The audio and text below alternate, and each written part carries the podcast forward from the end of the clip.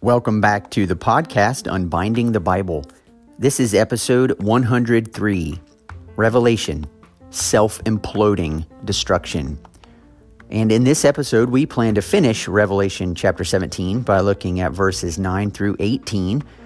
And while there is a lot of discussion about a global one world government or things of that sort that tend to occupy the minds and hearts of dispensationalists and tend to get all the attention, when the book of Revelation is discussed. We're going to skip right over that because I don't actually think that's what John is talking about in chapter 17. Instead, I want to highlight a few sections that you have seen and heard of before through the book of Revelation, but are really the thrust of what John is again doing. And so this may um, be an important episode for you to listen to. I'm eager for us to get into chapter 18, as I'm sure you can tell by listening to past episodes, but I just wanted to dive right in and talk through a few things about what John is really talking about here and why it matters for us. And so I'm excited to get into it.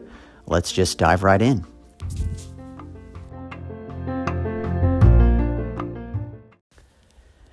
To begin this week's episode, allow me just to read Revelation 17, verses 9 through 18.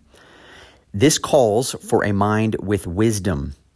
The seven heads are seven mountains on which the woman is seated. They are also seven kings, five of whom have fallen. One is, the other has not yet come. And when he does come, he must remain only a little while. As for the beast that was and is not, it is an eighth, but it belongs to the seven, and it goes to destruction. And the ten horns that you saw are ten kings who have not yet received royal power, but they are to receive authority as kings for one hour, together with the beast. They are of one mind and they hand over their power and authority to the beast. They will make war on the Lamb, and the Lamb will conquer them. For he is the Lord of lords and King of kings, and those with him are called and chosen and faithful. And the angel said to me, The waters that you saw where the prostitute is seated are peoples and multitudes and nations and languages.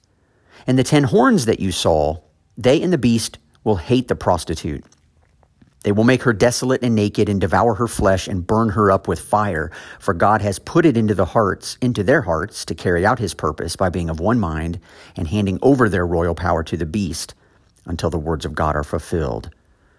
And the woman that you saw is the great city that has dominion over the kings of the earth. Now, as I shared in the introduction, we, we get a little bit of. Uh, a picture of this potentially depending upon the theological um, and or interpretive grid with which you read the book of revelation but i want to back up for just a second and to remind you number one I, I don't think reading this with a dispensationalist mindset is the best idea um, America tends to get itself placed front and center in dispensationalist minds, and apparently all of the wicked nations and fallen, broken kingdoms and systems are who just happen to be America's enemies um, politically or nationally, which I think is a terrible way to read the book of Revelation. And I've talked enough about this not to belabor the point, but I want us to focus in on several things that John brings up, which will keep us heart and mind. What is he actually talking about here? And the first one is I want you to notice that John calls um, for a mind with wisdom. This is the same terminology John used in chapter 13 when trying to help his readers identify who the beast was. And we found out that this calls for wisdom. The man's number is 666, and we used this Hebrew terminology of gematria to figure out that we are basically talking about Nero, who is this one who received a mortal wound. People thought he was dead, but there was this idea that Nero was going to return. And so Nero, in the first century context, was in fact the beast. This wasn't some prediction of the future. This was someone who actually lived. And here we have something really similar going on. Because John says this calls for a mind with wisdom. The seven heads are seven mountains on which the woman is seated. Well, may, maybe you know this, maybe you don't, but Rome was often known as the city of seven hills. Uh, Rome was built on these seven um, mountaintop plateau type ideas. J- John's simply describing this for us. He's describing Rome as the city of seven hills, which are what he says the seven heads are seven mountains on which the woman is seated. And we talked about this in the last episode is that the political and military strength of the empire is what supports the economic advancement and economic prosperity of the empire. Those two realities working in tandem, the image that John is giving us from a heavenly apocalyptic perspective to describe a nation's powerful military might and the economic prosperity that is freely distributed to all of its citizens as a result of that military might that reality is depicted in John's vision as a woman, a prostitute, riding on the back of a beast. Now, again, it's important to remember in the book of Revelation, John's apocalyptic images, some of them are beautiful, some of them are glorious, and some of them are disgusting and frightening. They are pictures of actual reality. Reality as we see it, as we experience it, John is saying from a heavenly perspective, because of the things that are going on under the surface that may not be readily available to the naked eye, you need to know, as followers of the Lamb who was slain, this is what the realities actually are from God's perspective. And so when you drop down to verse 14, it says that these kings, right? These first there's there's 5 of them have fallen, there's one who's not yet come. John is embodying here for us the fact that this empire is a past, present and a future reality all the time. And I think it's safe to say, as we've pointed out numerous times on the podcast, that Rome is simply at this moment the most current embodiment of Babylon. But this embodiment is never a one and done thing. It wasn't one and done with, with the, the people in Babel. It wasn't one and done with the actual nation of Babylon. It wasn't one and done with Assyria. It wasn't one and done with Persia, with Greece, with Rome, for Germany, from Russia, from the United States, whoever. It's a past, present, and future reality all the time. And these kings that side with this woman are doing so because they stand to gain economically from the advantages that take place in these various kingdoms. And so, what John is describing here is something that, according to verse 15, he tells us that the waters that you saw where the prostitute is seated, Remember all the way back in verse 2 of Revelation 17. I know it's been a couple of weeks, but John says, Come and I will show you the judgment of the great prostitute who is seated on many waters.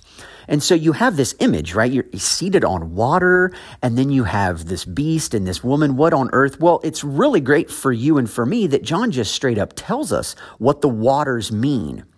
And the waters are a reference to the peoples and multitudes and nations and languages. This is John's fourfold description of the nations. It's his fourfold description, the four corners of the earth. It's John's way in Revelation of describing all the peoples of the world. It's the same group of people that the lamb who was slain died and shed his blood to create a kingdom out of. So what you have in Revelation 17 again is this huge picture of a fight over who's going to rule the peoples? Who's going to draw the attention of the peoples? Who's going to um, show the peoples that their way of ruling is better than the other way? The peoples are always the focus.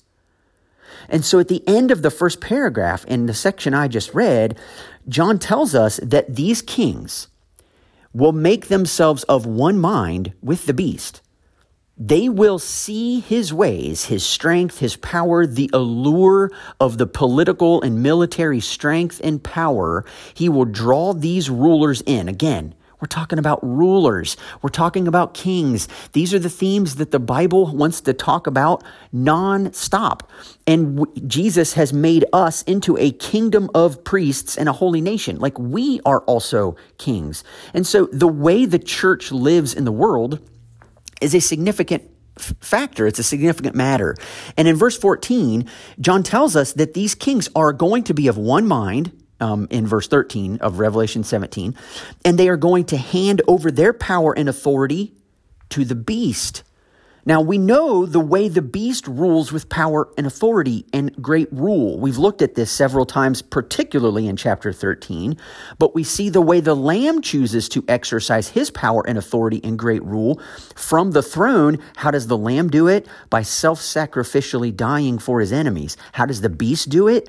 By pompously and arrogantly destroying his enemies, by shedding their blood by making sure that those who want to follow him get in on the winning side, who are winners, who are victorious, who are always successful, and are never, you know, nobody can ever mess with them. But John says, and I need, need us to make sure we don't miss this, is that they will make war on the Lamb, and the Lamb will conquer them. For he is Lord of lords and King of kings and those with him are called and chosen and faithful. Now, this is very interesting because Jesus now is being elevated, the Lamb is being elevated as the Lord of Lords and King of Kings. Against who? Against these other kings against these worldly leaders, worldly rulers who seek to do their own bidding. And why, like, what is the benefit of the fact that he will conquer them? And what is the benefit of those, of, of the fact that those who are with him are called and chosen and faithful? Here's the deal. We've looked before at this idea of conquer, to overcome, to be victorious. It's the same word used in Revelation 5 to describe what the Lamb has done in dying for his enemies and then being raised from the dead. This is what conquering means in the book of Revelation. And those who are with him, the saints, if you will, are called, chosen, and faithful. Well, this is again being faithful to the pattern of the Christ that when we self sacrificially die and, and, and are willing to lay down our lives for our enemies, we receive the same fate, resurrection and vindication, that the Lamb himself did. And so, right here in the center, John is explaining about what it's going to be like in the end. John's not offering us a one to one prediction of a time where you and I are supposed to look at our maps and figure out the 10 future kings from some future nations who are going to all pool together and to create this one world government that's going to take over the world as you and I know it. I grew up listening to that stuff. It's pulled from a literalistic reading of Revelation 17. It's not consistent with the entire rest of the book of Revelation. So it would be incredibly unfortunate for you or for me to make it mean that in this context. Because the last verse of the section I read, which is the last verse of the chapter, John says, The woman that you saw is the great city that has dominion over the kings of the earth. Well, it's the great city. It's Babylon, or in this case, Rome. And so, what John's inviting us to do is to contrast this woman, this prostitute, this great city, and the imperial kings who give their power and authority to the beast, to contrast that with the other woman in Revelation, the bride, the wife of the Lamb, the New Jerusalem, who conquers alongside the Lamb in a very different way than the beast and its worldly kingdoms. This is why, in the current moment, I'm getting increasingly frustrated by Christian organizations, sometimes even churches, and per, uh, uh, at the very least, individual Christians, who are siding in their various political leanings regarding the coronavirus pandemic and trying to identify and trying to decide that whether you enforce mask wearing or whether you don't, or whether you are in a state where the governor cut, shuts down your, your ability to gather as churches, that people are describing these realities as if this is like a battle of darkness versus light the kingdom of darkness versus the kingdom of light. And what's really scary and what's really unfortunate almost seems too weak of a word, but is this idea that somehow um, you know, the, the church is facing persecution because we're not being allowed to gather for worship in numbers that exceed, you know, too great a, a percentage. I'm afraid that many Christians who take that line do not understand what the kingdom of God is. the kingdom of God is not church attendance. The kingdom of God is not something that a government can legislate against. It is an impossibility. The fact that Jesus' kingdom will never end, the fact that Jesus' kingdom is not of this world, means that no opposition ever can come against the actual kingdom of God and be victorious in any way, shape, or form. How do I know that? Because death itself is powerless to stop the coming kingdom of Jesus. In fact, death itself was of the king, was the means by which he brought his kingdom into existence. So when the church freaks out and tries to decide that unfair government regulations are a sign of their persecution, if they buy into that narrative and attempt to quote unquote go to war or fight, or to use Revelation's word, try to conquer their enemies the same way the beast does, then the church has already lost the war. Because we do not fight battles the same way the world does. We do not fight battles the way the beast does. The beast says the way to get things done in a democracy is to push strong and to outvote and to get your Supreme Court justices in the right position. I, I understand all of those arguments. I just don't buy them. They don't work.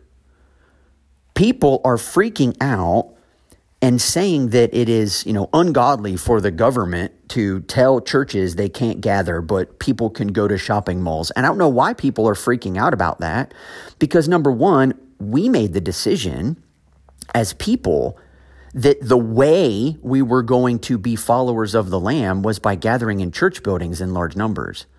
That's not anywhere written in the Bible. That's not told to us anywhere by Jesus himself. And that doesn't mean that it's a bad idea to do that. What it does mean is that that is not what it means to be faithful citizens of the Lamb.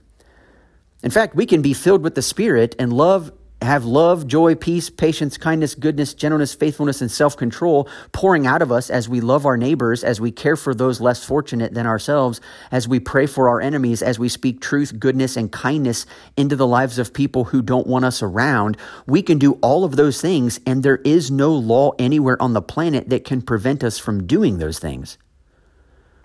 And so it's increasingly discouraging to me to listen to people have such a wrongful attitude toward what is taking place. If I read the book of Revelation the way I think it's meant to be read, this doesn't come across to me as a surprise that any government of any nation would ever in any way restrict freedoms that Christians have. Why does that surprise me? Why do I get upset by that? Why do I try to fight them with the same game that they're trying to fight me? What makes me so sure that my life as a Christian has been handed to me on a silver platter and that I will in no way, shape, or form ever receive opposition for being a Christian. You know, I think what's happening in this coronavirus pandemic is it is exposing a lot of weak views of the church and weak views of the kingdom that are held by thousands and thousands and thousands of Christians. It's exposing the weak veneer that is the Christianity of many people. And I am not eager necessarily to see just how many Christians in this country are no longer really going to stand true to the faith because they can't handle the uh, the difficulty of it. But I will say, when Jesus says that He will pull back the veil, which is what Revelation is, and he will reveal things that are, you know, in hidden places and he will proclaim on the housetops what people whisper in dark rooms. I think he's doing that. I think he is exposing the weakness and the flimsiness of what oftentimes poses as Christianity in our country. And for that, I'm grateful. Because, I mean, my goodness, we've never experienced anything where somebody is going to stand in our way and watching people um, lose their sanity over um, governors making recommendations or laws or you know passing legislation that says we can't gather that's a real thing but it's only real in the sense that Revelation describes it as being real. We ought to expect this. And yet, what we see happen in the book of Revelation itself is we watch that this kind of attitude, this kind of war, this kind of gathering together and bolstering up strength and pushing your weight around, this isn't actually going to work in the real world. Verse 17, which is kind of where I got the title of my um, podcast episode here, says that the ten horns that you saw, the, they, they and the beast will hate the prostitute they will make her desolate and naked and devour her flesh and burn her up with fire. For God has put it into their hearts to carry out his purpose by being of one mind and handing over their royal power to the beast until the words of God are fulfilled. I want you to notice the way that verse 17 describes how God carries out his purposes. His judgment occurs when these kings desire to hand their royal power over to the beast results in their own destruction. It's the self imploding nature of fallen systems. What you have here are these kings who are going to, again, for their royal power, for their royal authority, will eventually find themselves eager for such power and turn on the economic system that is not upholding them the way they feel it should. And this happens all of the time throughout the biblical story, and it's quite fun to watch. We, we've seen it happen with Pharaoh and his army. Pharaoh's arrogance, Pharaoh's rage, Pharaoh's determination to be the governing lord over the enslaved Israelites led him to his own death. His greed, when he realized that he lost himself some slaves, rose up, got his chariots, got his army, and his determination to get them back as his slaves drove him right into the heart of the Red Sea, and there he lost his life. Goliath picks a fight with the with the um, Israelites, and his own belief that his strength alone was going to win the battle for the Philistines um, invited a fight. And when one came to him, he was killed in the middle of it. We see this pattern happening a lot. We see fools who pursue ends that they believe will lead to life, and according to the book of Proverbs, in the end, their way is death. Death itself, darkness itself, is self perpetuating. Death begets death. Darkness begets darkness. You watch this on films or in famous mythical stories where one lord, I mean, I'm thinking Harry Potter, right? Or um, Sauron from the Lord of the Rings, but you know, you've got Voldemort in Harry Potter, and all of those who side with this wicked ruler, this dark lord, in the end find that they are terrified of him and find that if they cross him in the wrong way, he will kill them because his kingdom is built on death. It's built on darkness. There is no flourishing there for those that serve this type of a king. The beast is the same. And in Revelation 17, John is describing for us the fall of this type of system that sets itself up. We're going to get to the beast himself and look at what happens to him, but it's all the structures that this beast sets up, these economic structures, which we'll look at in Revelation 18, which is a more thorough examination of why it is that this woman is facing so much difficulty. John is saying, look, you've got the dragon he then is uh, you know operates the beast as his own puppet. And then this beast has this false prophet and this woman who do his bidding. Well now in revelation 17 18 19 and 20 john's going to in reverse order show us how each of those systems and those um, ways of life unfold in descending order destruction will come to each of those principles, not just because God will snap his fingers one day and say, ah, you're done, it's over for you. No, I think John's giving us a clue in chapter 17, verse 17, that they're going to hand their royal power over to the beast and they're going to destroy the woman.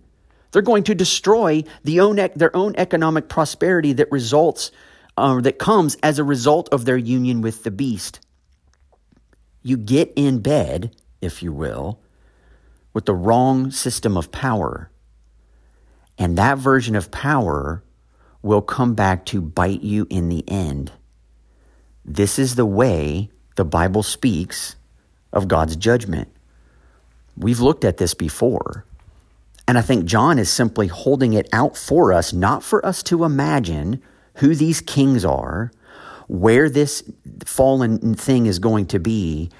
This is happening all the time. People are making war on the Lamb, and the Lamb will conquer them. How?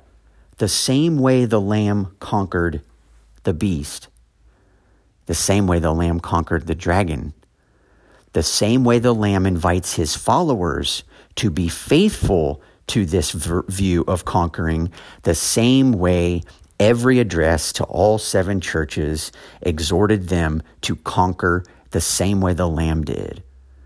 And so when John tells us that they will make war on the Lamb and the Lamb will conquer them, we cannot imagine that the Lamb conquered people once in one way, but when he comes back, it's going to be a very different way. No, that's not what John is telling us.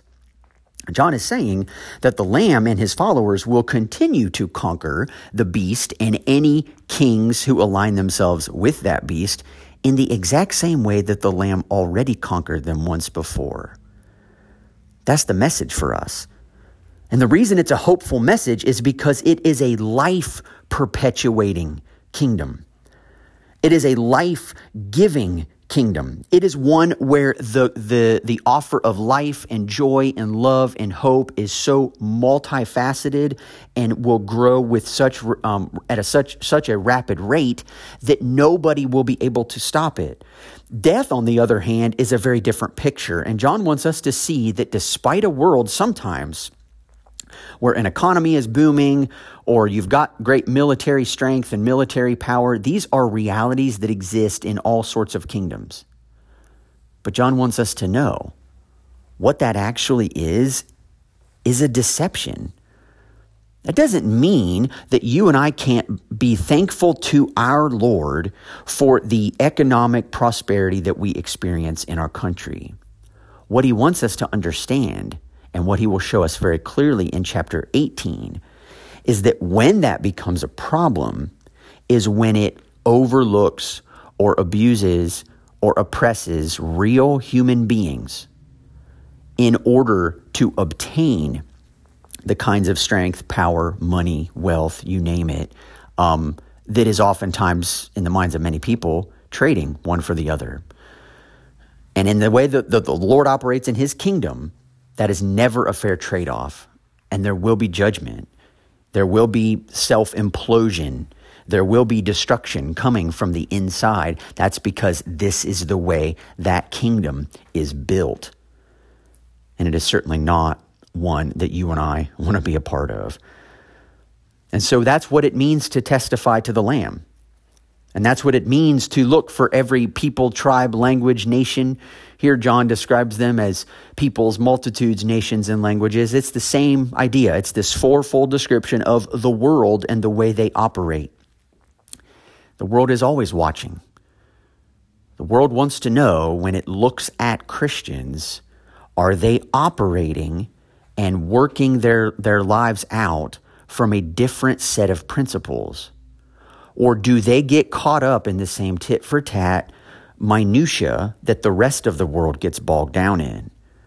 I'm afraid right now that many people in the in churches are demonstrating to the rest of the world um, that we play the same tit for tat game that the government does. I don't think that that's what Jesus has in mind, and so I know as a, as a pastor of a church myself, we're taking this very seriously. We want to protect people's lives, which we believe is a faithful expression of love for neighbor. We believe people made in the image of God need to be protected at all costs. I am more than willing to have foggy glasses while I have my mask on in order to communicate to my neighbor, I'm concerned about your health.